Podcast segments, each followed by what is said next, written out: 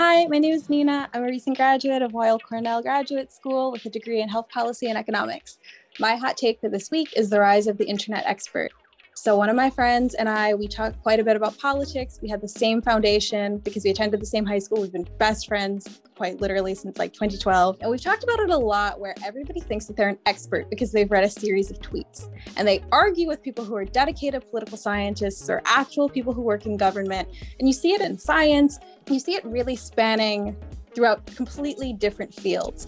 And I think one of the most frustrating things about it is that some of the people who also go along with these takes or kind of think that their opinion should be treated as fact are other graduate students or they're people who might attend these really prestigious universities. And I think that can be really difficult because I'm like, is this the kind of thinking that they encourage at this school, right? And you can state that the views are your own, but once it's out there, people then have this perception of you or whatever it is you study, right? So I think that that's kind of bothersome because we can all Google something, but it doesn't mean that everything we read is correct. And two, just because I've read something for 15 minutes does not make me an expert on the topic. I'm certainly not going to argue with somebody who has two decades worth of experience or, frankly, five years worth of experience when I have five minutes of reading an article on it. That's a good hot take. And I feel like it's very relevant, especially in the age of misinformation. Um, this kind of reminds me of have you guys seen this like mug that's like don't confuse your Google search with my four year medical degree? That's what that reminds me of. Joanna, what is your hot take? Oh, very different from this. Um, oh, you have to intro yourself first, remember. Okay. Uh, well, going back to, to your hot take, I just wanted to say that like people who do end up becoming experts on something actually realize how much more they don't know. Right. Um, so so that's that's one thing i wanted to uh, contribute to that conversation but yes i agree with whatever you said um, so my name is joanna and um, i am a third year um, graduate student at rockefeller um, studying senescence um, and my hot take wait is, you should explain what senescence is for our oh audience. it's basically like when cells go into irreversible cell cycle exit um, and like cell cycle exit as in like they stop like dividing and proliferating uh, and irreversible meaning that they can't go back to that state. Um, okay so my hot take is very different from nina's because i just thought about it on the spot but um, i remember there was some like uh, episode of some i don't know what was it it was some Netflix documentary series, um, and it talked about like a group of like um, like a nudist community in Florida or something. And my hot take is, I don't know if it's that hot, but I think that clothes are unnecessary. I think it's a social construct. Um, like, like like if you think about it the fashion industry is so destructive to the environment and it's like really bad for the climate and stuff and it's like why do we need so many clothes? And if people weren't like embarrassed of like their bodies and stuff we could literally like walk around nude and it'd be like totally fine. I mean sure it'll get cold but then like you just need like one jacket. Like you don't need like 15 different sweaters that's my that's my hot take. Um, I literally thought of it just now. But what about accessorizing? Like I I don't know. I personally find a lot of joy if we're if I'm channeling my inner Marie Kondo. Um, I find a lot of joy from outfits though. But it's not uh that's that's uh but it's not a necessity. It's just uh something that yeah like it makes you happy. I get it. Like i love accessorizing too. Um you know i don't think makeup is necessary but i wear it every single day. But i guess my thing is it's just like you know we could literally just like why didn't we evolve to just be naked all the time? Bro it's cold. We're in new york. It is cold yeah it was 50 I mean, degrees a, this morning and i wasn't it was it. I was I walking mean, my dog. I was dying. How was I? but my point is, is that like, but once you go indoors, I mean, like why do we need to cover ourselves up why can't we just let the world see us for who we are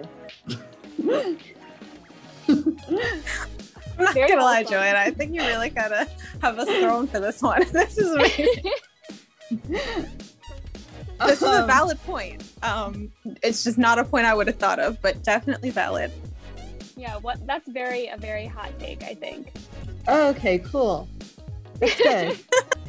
yeah. Um, my hot take for this week. Um, maybe don't start your intro. Your intro. Oh, I'm sorry. I'm sorry.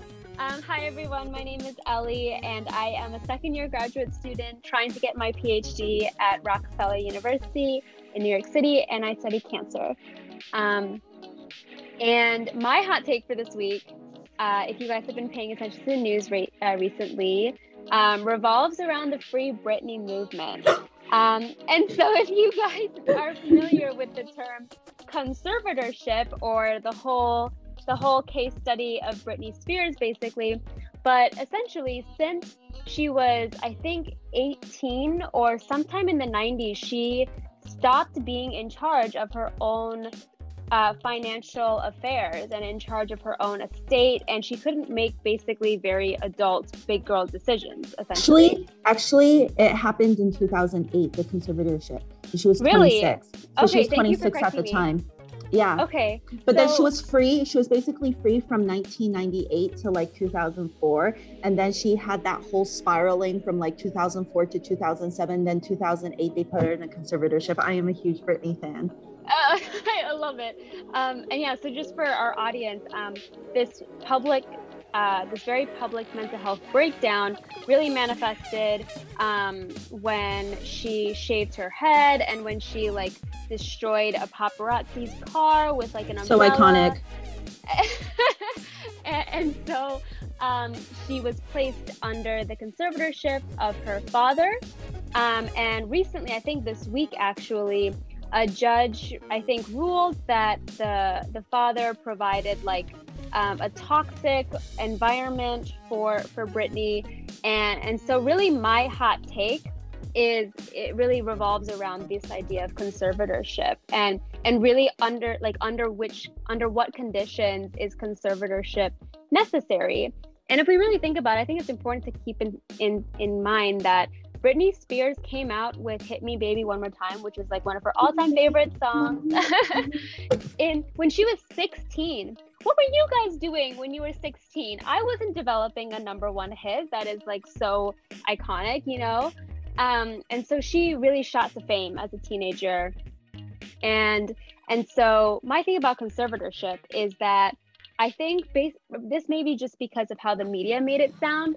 Um, but basically, what it sounded like is that her father kind of provided testimony for why Britney is not in a good state, why she can't, you know, um, why she shouldn't have control over financial matters, why she shouldn't be making big decisions in her life. And my hot take is that those decisions shouldn't be made or shouldn't be made by your dad or or somebody like that. I think it should be made by a mental health professional or some kind of practitioner who can actually give an a more objective and clinical based um, assessment of of your capacity to make your own decisions. Um, and so yeah, that's my hot take free Britney, although I think she's going to be freed relatively soon. And I think she celebrated on Instagram pretty recently. Correct me if I'm wrong. Yeah, so my hot take on that is um, I would just say, like, um, even if she is crazy, just let her be crazy. Like, you know what I mean? Like, I just feel like, okay, so you know, like the whole thing was like, oh, we're protecting her. Her life was out of control. But honestly, like, I just feel like every single celebrity in Hollywood has been through like really, like, this is kind of like almost normal, I think, in Hollywood, like whatever she went through in like 2007, 2006, 2007. And like, why don't you just let her just figure things out herself instead of like putting her in this conservatorship? you know? And even if she is a little bit crazy, like, so what? Just let her be a little bit crazy. It's like totally fine, you know? Even if you, and I, don't think she is, honestly. Like, she sounded like very, like, sure of herself. And like that June 23rd hearing, that was the day that I like defended my TRP. and that was the day that Britney spoke out her truth. So I just feel like we have like I feel like me and you guys Britney have a connection. Yeah, I feel wow, like we that's have, beautiful, Joanna. yeah, I, I remember right after I defended, I heard the news about her, and I was like listening to like this recording that this fan had outside of the court where she was like speaking her truth, and like I didn't want to like believe like i didn't know whether or not like what to believe about like the conservatorship stuff until she said it like straight from her mouth and that was like you know that was just like such a life changing um moment. But yeah my i guess it's not i don't think it's really a hot take but like my hot take is basically like you know even if even if she even if you don't think that she's like mentally stable to like make her own decisions like just let her like make these kinds of mistakes in her life. Like i think everybody goes through this phase and she was just having a really tough time probably because um every like it wasn't even like her fault that she was having a tough time. It's like all these paparazzis and fans and like all this media like the media just saying like mean things about her. I think they were just overblowing things um in general right? Like you know i think anybody would um do what she did, um, you know, given the situation that she was in. So that's why I don't really, um, I just thought that the whole conservatorship thing was like super unfair to her um, at the time. Anyways, um, you know what? And it went I, on for a long time. Like she was under thing, conservatorship for a very long time. And I'm kind of like, she kept fighting why? it too. She yeah. kept on like quietly trying to fight it behind the scenes and like she just wasn't allowed to talk about it. She was just saying like how her own family would like have interviews about this and make her feel stupid and she wasn't allowed to like say anything. Like gaslighting. um, and i just think like honestly like britney has already given us so much already through her art. Like she just she sh- like she sh- like if she wants to retire like just go go back to like louisiana and just like go go go like have a family of your own. Like i don't think she like really owes anybody anything anymore. And like you know if she wants to like retire right now she has the well she should have the money to do so if her like dad didn't spend it all. Um but yeah that's like my thing. If i like like as a fan if i never saw britney again on the face of this earth well good you know because she's probably like enjoying her privacy then. Anyways that's i'm so glad you brought it up. I totally forgot i had opinions about free britney